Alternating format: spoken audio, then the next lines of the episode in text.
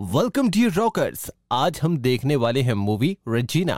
Movie की शुरुआत में हमें एक घर को जलते हुए दिखाया जाता है, जिसे कुछ लोगों ने आग के हवाले कर दिया। साथ ही इस घर के ऑनर को कुछ लोगों ने पकड़कर उसके माथे पर चाकू से रजीना लिखने के बाद उसे मार दिया था और इसी के साथ ये सीन यहाँ होता है कट अगले सीन में पिछली घटना के कुछ दिन पहले का समय दिखाया जाता है, जहाँ हम रजीना नाम की एक औरत को पुलिस स्टेशन में देखते हैं, जिसे एक पुलिस वाला कह रहा होता है कि, मैडम, आपके यहाँ रोज रोज रोज आने से कुछ नहीं होगा। हम आपके केस पर काम कर रहे हैं। जैसे ही कुछ पता चलेगा, हम आपको इन्फॉर्म करेंगे। इस पर रेजीना उसे कहते हैं कि मैं अगर यहाँ ना आऊँ तो भला किसके पास जाऊँ? किससे उम्मीद करूँ इंसाफ की? ये सब कहने के बाद रेजीना वहाँ से चली जाती है। इसके बाद वो मदद के लिए एक वकील के पास जाती है, जो कि रेजिना से पैसों की डिमांड करता है। पर रेजिना के पास इतने पैसे नहीं होते। तो वो वकील रेजिना से कहता है कि अगर तुम मुझे खुश रखो तो मैं इस केस में तुम्हारी फ्री में मदद करूँगा, जो चीज़ रेजीना को मंजूर नहीं थी। इसीलिए वो दोबारा से पुलिस स्टेशन जाती है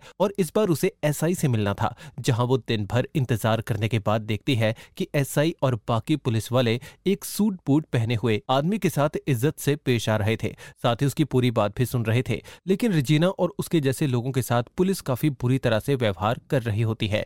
ये सब देख रजीना को काफ़ी गुस्सा आता है, पर वो कुछ नहीं कर सकती थी। अब यहाँ से सीन फिर से प्रेजेंट में आता है, जहाँ उस आदमी को मारने की खबर सुनकर पूरा सिस्टम हिल जाता है, क्योंकि वो कोई आम आदमी नहीं था, बल्कि एक वीआईपी था। पुलिस हर जगह रजीना की तलाश कर रही थी, जिसने रजीना के सभी करीबी लोगों को पकड़ लिया था, और इस घटना के कुछ दिनों के बाद पुलिस एक जोसेफ नाम के बूढ़े आदमी और मारी नाम की एक किन्नर को पकड़ती है, जो कि रेजीना के लिए अपनी जान भी दे सकते थे। मारी पुलिस वालों से साफ़ साफ़ कह देती है कि मैं तो रेजीना की पूरी मदद करूँगी, फिर चाहे इसके लिए मुझे कुछ भी करना पड़े। क्योंकि मैं उस गाँव से हूँ, जहाँ खाना और ज़रूरत की बाकी चीज़ें आसानी से नहीं मिल पाती थी, तब रिजीना के पिता ने हमारी बहुत मदद की थी और आज उनकी बेटी को हमारी ज़रूरत है तो हम पीछे नहीं हटेंगे। दूसरी तरफ़ जोसेफ को भी थर्ड डिग्री टॉर्चर दिया जा रहा था, ताकि वो बताए कि रेजिना कहाँ पर है, पर वो नहीं बताता और पुलिस वाला उससे सवाल करता है कि तुम रजीना को कैसे और कब से जानते हो? जिसके जवाब में जोसेफ उससे बताता है कि मैं और रजीना के पिता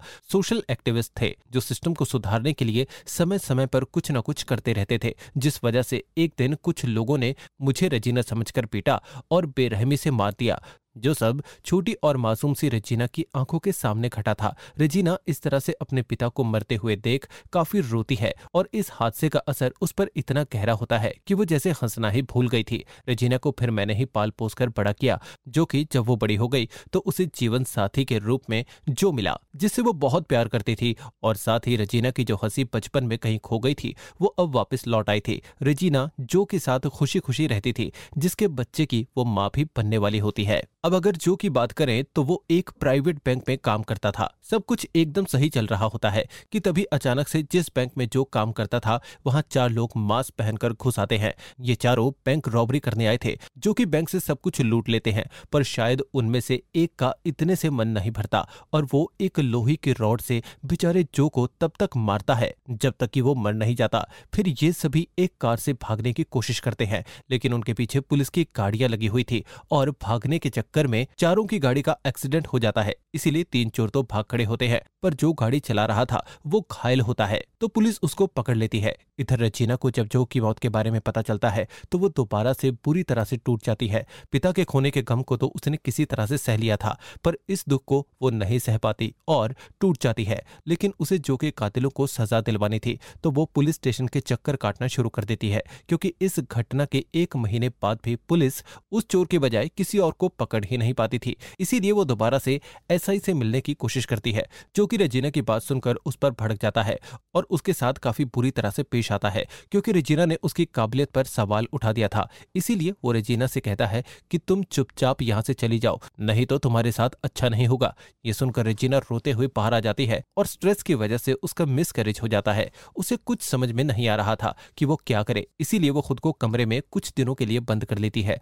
फिर वो ये सब छोड़कर इस जगह से दूर जाने का फैसला करती है जिसके साथ ही कहानी अब कुछ साल आगे बढ़ जाती है और हम रजीना को बिल्कुल ही नए अवतार में एक बीच कैफ़े में काम करते हुए देखते हैं। दरअसल, ये कैफ़े जूली नाम की एक लेडी का है, जो कि एक प्यारी सी बच्ची की माँ और जूली का पति डेविड किसी जुर्म की सजा जेल में काट रहा है।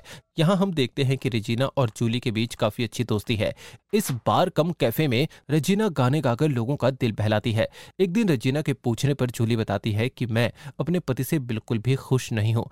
क्योंकि मेरे बाप ने अपने उधार को चुकाने के लिए कुछ पैसों के बदले मेरी शादी डेविड से करवा दी, जो कि अब जेल काट रहा है, और मैं अपनी बच्ची की वजह से उसके साथ इस रिश्ते में बंधी हुई हूँ। अगले दिन कैफ़े में दो ग्रुप्स में लड़ाई हो जाती है, और वो कैफ़े में तोड़फोड़ करने लगते हैं, जिस दौरान वहाँ एंट्री होती है डेविड की, जो उन लोगों को ये तमाशा करने के लिए काफ़ी बुरी तरह से मारता है। लेकिन डेविड के आने से जूली बिल्कुल भी खुश नहीं थी, क्योंकि उसकी और डेविड के बीच बन नहीं रही होती है। दरअसल जूली के मुताबिक डेविड सिर्फ़ उसे इस्तेमाल करता है, बाकी वो कोई ज़िम्मेदारी नहीं निभाता। हालाँकि डेविड अपनी बेटी से बहुत प्यार करता है। एक दिन डेविड और जूली के बीच में लड़ाई इतनी बढ़ जाती है कि डेविड उस पर हाथ उठा देता है। यहाँ जूली को रोता देख रेजिना उसे दिलासा देने जाती है। वो जूली से कहती है कि अगर तुम डेविड के साथ नहीं रहना चाहती तो उसे छोड़ क्यों नहीं देती? इस पर जूली बोलती है कि मेरा इस दुनिया में है ही कौन? मैं कहाँ जाऊँ? कुछ समझ में नहीं आ रहा। अब उसकी इस बात पर रेजिना अगले दिन चूली और उसकी बेटी को लेकर एक गाँव में पहुँचती है, जहाँ हम मारी को भी देखते हैं। मतलब कि ये वही गाँव है, जिसके बारे में मारी पुलिस को बता रही थी। हालाँकि यहाँ जूली का काफ़ी अच्छी तरह से स्वागत किया जाता है और जूली को यहाँ सच में अच्छा लगने लगा था। पर यहाँ रेजिना उसे एक मछली की कहानी सुनाती है, जो कि एक छोटे से तालाब में रहती है, लेकिन वो उस जगह से खुश नहीं होती और वहाँ से निकलना चाहती थी। जिस बात का फ़ायदा उठाकर एक मछुआरे ने उसे जाल में फंसा लिया और अब वो मछली तभी आज़ाद हो सकती है जब वो मछुआरा ऐसा चाहेगा। अब इस कहानी को सुनते ही हमारी ही तरह जूली को भी पता चल चुका था कि वो मछली असल में वो खुद है और मछुआरा रजीना है। दरअसल ये सब रेजिना का किया धरा था, क्योंकि जूली का पति डेविड और कोई नहीं, बल्कि वो चोर ड्राइवर था, जिसे रॉबरी के दौरान पुलिस ने आराम से पकड़ लिया था। रेजिना डेविड से सब कुछ बताने के बाद उससे कहती है कि तुम मुझे एक एक करके अपने सभी साथियों के पास लेकर जाओ, ताकि मैं अपना बदला ले सकूँ। और अगर तुमने ऐसा नहीं किया तो तुम्हारी बीवी और बच्ची ज़िंदा नहीं बचेगी। उसकी इस बात पर डेविड रेजिना को ज़ोर का थप्पड़ जड़ देता है। इस पर रेजिना हँसते हुए बोलती है कि अगर मुझे कुछ हुआ और साथ ही अगर पुलिस ने भी मुझे पकड़ा या कुछ किया तो अगले दिन तुम अपनी बीवी और बेटी का मुँह नहीं देख पाओगे। इसीलिए जैसा मैं कहती हूँ, वो करो। बाकी मैं तुम्हें ज़िंदा छोड़ दूँगी। ये जबान देती हूँ। यहाँ डेविड के पास रिजेना की बात मानने के अलावा और कोई दूसरा रास्ता नहीं था। हालाँकि डेविड चुपके से अपने एक दोस्त को फ़ोन करके कहता है कि जब तक मैं रिजीना को डील कर रहा हूँ, तब तक तुम जल्दी से मेरी बीवी और बच्चे का पता करो। जो पता लगाते ही मैं रिजीना को चुटकियों में मसल दूँगा। अब फ़ोन रखने के बाद रिजीना और डेविड साथ में, डेविड के साथ बैंक रॉबरी में शामिल दूसरे आदमी, ढीना का शिकार करने के लिए निकलते हैं। अब डेविड को भी नहीं पता था कि ढीना कहाँ है, इसीलिए वो रेजीना के साथ उसे ढूँढने में लग जाता है। इधर हम देखते हैं कि डेविड की बीवी जूली और उसकी बच्ची काफ़ी खुशी से रह रहे थे मतलब कि इसमें जूली भी रेजिना का साथ दे रही थी। इधर डेविड रेजिना से बताता है कि मैं इस क्राइम में सिर्फ़ इसीलिए शामिल हुआ क्योंकि इसमें मुझे अच्छे पैसे मिल रहे थे, बाकी तुम्हारे पति को मारने में मेरा कोई हाथ नहीं था, जिस पे रेजिना कहती है कि मेरे पास बदला लेने के अलावा जीने की कोई वजह नहीं है, इसीलिए मैं ये बदला लेकर रहूँगी। दूसरी तरफ़ डेविड का दोस्त मैरी के घर का पता ढूंढ निकालता है और वो डेविड से कहता है कि आधे घंटे में मैं तुम्हारी बीवी और बच्ची का पता लगा लूँगा। उसके बाद तुम रजीना को मार डालना। इधर रजीना भी डरी हुई थी, लेकिन उसने पहले से सब कुछ सोचकर रखा हुआ था। इस प्लान को अंजाम देने से पहले उसने काफ़ी तैयारी की थी, जैसे कि एक गैंग बनाना, जो हर कदम पर उसका साथ दे। ये काम रजीना के पिता के कॉन्टेक्ट से संभव हो पाया। जो जोसेफ ने दिया था। और मारी ने रेजिना को काफ़ी चीज़ें सिखाई। यहाँ तक कि रेजिना ने गन चलाने की ट्रेनिंग भी ली थी। ढीना के पास जाने से पहले डेविड रेजिना से कहता है कि ढीना बहुत ही खतरनाक आदमी है, जो कि हमेशा अपने आदमियों से घिरा रहता है। साथ ही वो इतना चालाक है कि सामने वाली आँखों को देखकर उसके मन का क्या हाल है जान जाता है। उसे मारना तुम्हारे लिए इतना आसान नहीं होगा, लेकिन रेजिना तो फैसला कर चुकी थी। इसी बीच अचानक से डेविड का फ़ोन बजता है, जो देख रेजिना फ़ोन स्पीकर पर डालकर बात करने को बोलती है। फ़ोन के उस तरफ़ से डेविड का दोस्त था, जो बताता है कि हमें मारी उसके घर पर नहीं मिली। उसने अपना घर काफ़ी पहले ही छोड़ दिया था, इसीलिए तुम किसी तरह उसे कुछ दिन और झेलो। हम कुछ न कुछ करके तुम्हारी बीवी और बच्ची को ढूंढ लेंगे। ये सुनकर रेजिना बिल्कुल गुस्सा नहीं होती, बल्कि वो हँसते हुए डेविड से कहती है कि तुम अपनी कोशिश जारी रखो। इसके बाद हमें ढीना को दिखाया जाता है, जिससे मिलने के लिए डेविड रेजीना के साथ आता है। वो रेजीना को अपनी बीवी बताकर ढींगा से मिलवाता है। वो कहता है कि इसे मेरे काम से कोई प्रॉब्लम नहीं है, इसीलिए मैं इसे यहाँ लेकर आया हूँ। ढीना डेविड को बैठने को बोलता है, फिर डेविड उससे रॉबरी की बात छेड़ देता है, जिस पर ढीना बताता है कि मैं तो सिर्फ़ रॉबरी के इरादे से गया था, लेकिन मुझे नहीं पता था कि रवि वहाँ पर एक मर्डर कर देगा, जो कि उसने पहले से सोच कर रखा हुआ था। उसे किसी ने इस मर्डर को करने के लिए अच्छे पैसे दिए थे। रॉबरी तो बस एक बहाना थी। डेविड ढीना से पूछता है कि, रवि अभी कहाँ होगा? तो ढीना बताता है कि, मुझे पता नहीं, क्योंकि उस दिन के बाद मैं अलग हो गया और वो अलग काम करने लगा। सुना है वो केरला, तमिलनाडु के बॉर्डर के एरिया के पास अपना धंधा चलाता है। यहाँ बात करते हुए ठीना की नज़र रेजिना के बैग की तरफ़ जाती है, जिसे देखकर बोलता है कि, इसमें जो गन रखी है वो किस मॉडल की है? ये सुनते ही रेजिना गन बाहर निकाल लेती है, पर उसके हाथ काँप रहे थे। ढीना भी यहाँ ओवर कॉन्फिडेंट था, क्योंकि उसे यकीन हो गया था कि रेजिना उसे नहीं मार पाएगी पर रेजिना एक के बाद एक कई गोलियाँ उस पर उतार देती है, जिसके खून के छीटे रेजिना के ऊपर पड़ जाते हैं। और डेविड रेजिना को गोद में लेकर ये कहते हुए बाहर निकलता है कि किसी ने ठीना और मेरी बीवी दोनों को गोली मार दी, क्योंकि रेजिना पर भी खून लगा था। तो सब मान जाते हैं और अंदर ठीना को देखने चले जाते हैं और इस मौके का फ़ायदा उठाकर रेजिना और डेविड वहाँ से निकल जाते हैं। यहाँ डेविड अपने दोस्त से शेयर करता है कि रेजिना ने डेविड को मार दिया है। पुलिस भी ढीना के केस की इन्वेस्टिगेशन में जुट जाती है, पर रिजीना और डेविड ने गाड़ी बदल दी थी तो उन्हें ट्रेस करना पुलिस के लिए मुश्किल हो रहा था। अब ये दोनों रवि का पता लगाकर उसके ठिकाने पर पहुँच जाते हैं, मगर यहाँ किसी ने पहले ही रवि को गोली मार दी थी। दरअसल जब रिजीना ने ठीना को मारा था तो किसी ने इस रॉबरी में शामिल चौथे आदमी, यानी कि राकेश को रवि की जान लेने का ऑर्डर दिया था, और उसने ऐसा ही किया। अब यहाँ पुलिस आ चुकी थी, इसीलिए डेविड और रेजिना यहाँ से निकलने की कोशिश करते हैं, लेकिन इन्हें पुलिस देख लेती है, और इनका काफ़ी देर तक पीछे पीछा करने के बाद इन्हें पकड़ भी लेते हैं। पुलिस स्टेशन में रिजीना से पूछताछ की जा रही होती है, पर रिजीना अपना मुँह नहीं खोल रही थी। वो बस इतना कहती है कि अगर मुझे कुछ भी हुआ और कल तक अगर मैंने अपने लोगों से कॉन्टेक्ट नहीं किया तो डेविड की बीवी और बच्ची सलामत नहीं रहेंगे। ये सुन डेविड पुलिस वालों से विनती करता है कि वो रिजीना को ना मारे। रिजीना को अब राजेश की तलाश थी, जो कि अगले ही पल खुद पुलिस स्टेशन में आकर कबूल कर लेता है कि उसने रवि का मर्डर किया है और तभी अचानक से वो गन निकाल के रिजीना को गोली मार देता है।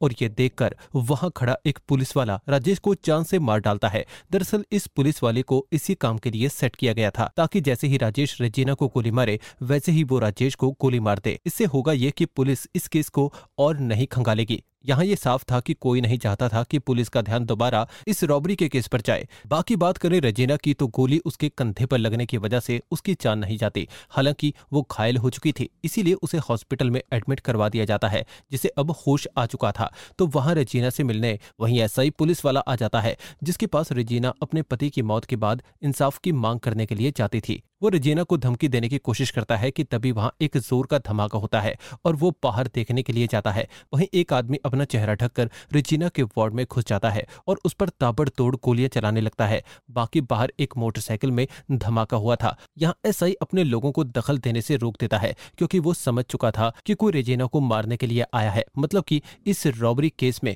वो भी मिला हुआ था। इसीलिए उसने बाकी लोगों को अरेस्ट नहीं किया। इधर रेजीना उस आदमी से बचते हुए बाहर भागती है, जो कि अभी भी उस पर गोलियाँ चलाते जा रहा था। यहाँ हम देख पाते हैं कि रिजेना को एक भी गोली नहीं लग रही थी, क्योंकि ये रिजेना को भगाने की एक साजिश थी, जो कि बाहर आकर एक वैन में बैठकर चली जाती है, और जो रजीना पर गोलियाँ चला रहा था, वो डेविड का वही दोस्त है, जो कि मारी को ढूँढने की कोशिश कर रहा था। दरअसल जब रजीना पकड़ी गई थी तो उसने डेविड से उसके दोस्त को कॉल करवाया और मारी से कॉन्टेक्ट करने के लिए बोला, ताकि वो दोनों मिलकर रजीना को बाहर निकलवा पाए। ये काम डेविड और उसके दोस्त मजबूरी में जूली और उसकी बेटी को बचाने के लिए कर रहे थे, यानी कि रेजिना इस सिचुएशन के लिए पहले से ही तैयार थी। अब पुलिस उसे चारों तरफ़ ढूंढ रही थी। तो वो अब बिना देरी किए एमएलए रंगनाथन के घर को जलाकर उसे मार देती है, जिसके माथे पर उसने अपना नाम भी लिख दिया था और यही सीन हमें शुरुआत में दिखाया गया था। अब रेजिना ने रंगनाथन को क्यों मारा, इसका पता हमें अगले सीन में लगता है, जब वो उसी प्राइवेट बैंक में घुसकर मैनेजर को सरेआम मौत के घाट उतार देती है। दरअसल रेजिना को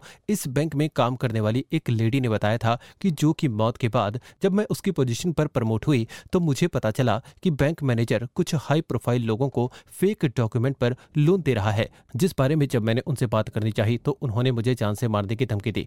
मतलब कि जॉ को बैंक मैनेजर की इस करतूत के बारे में पता चल गया था, और वो इस इससे रिलेटेड सबूतों को सबके सामने लाने वाला था। इसीलिए मैनेजर ने उसका मुँह बंद रखने के लिए उसे पैसे भी ऑफ़र किए, जो ने ये डील ठुकरा दी। अब इस स्कैम में एमएलए रंगनाथन भी मिला हुआ था तो उसने मैनेजर के साथ मिलकर एक बैंक रॉबरी की आड़ में रवि के ज़रिए जो की जान ले ली और उसके ऊपर किसी को शक भी नहीं हुआ। अब डेविड पकड़ा गया, लेकिन एसआई रंगनाथन से मिला हुआ था, इसीलिए उसने बाकी लोगों को पकड़ा ही नहीं, क्योंकि अगर ऐसा होता तो ये स्कैम बाहर आ जाता और इस चीज़ को छुपाने के लिए रंगनाथन ने ढीना की मौत के बाद राजेश और रवि को मरवा दिया। अब अपना बदला पूरा करने के लिए रेजिना काफ़ी ज़्यादा रोती है, तभी वहाँ उसे अरेस्ट करने के लिए वही एसआई आता है, जिसके सामने रेजिना सूट बूट में बैठी हुई होती है और एसआई से कहती है कि आपको दिख नहीं रहा कि मैं वीआईपी बन चुकी हूँ तो उसी तरह मुझसे बात कीजिए, जिस पर एसआई रेजिना से पूछता है कि तुम्हें क्या चाहिए, सामने से जवाब आता है, इज़्ज़त, और साथ ही गोलियों की भी आवाज़ आती है मतलब कि रेजिना ने एसआई को मार दिया था,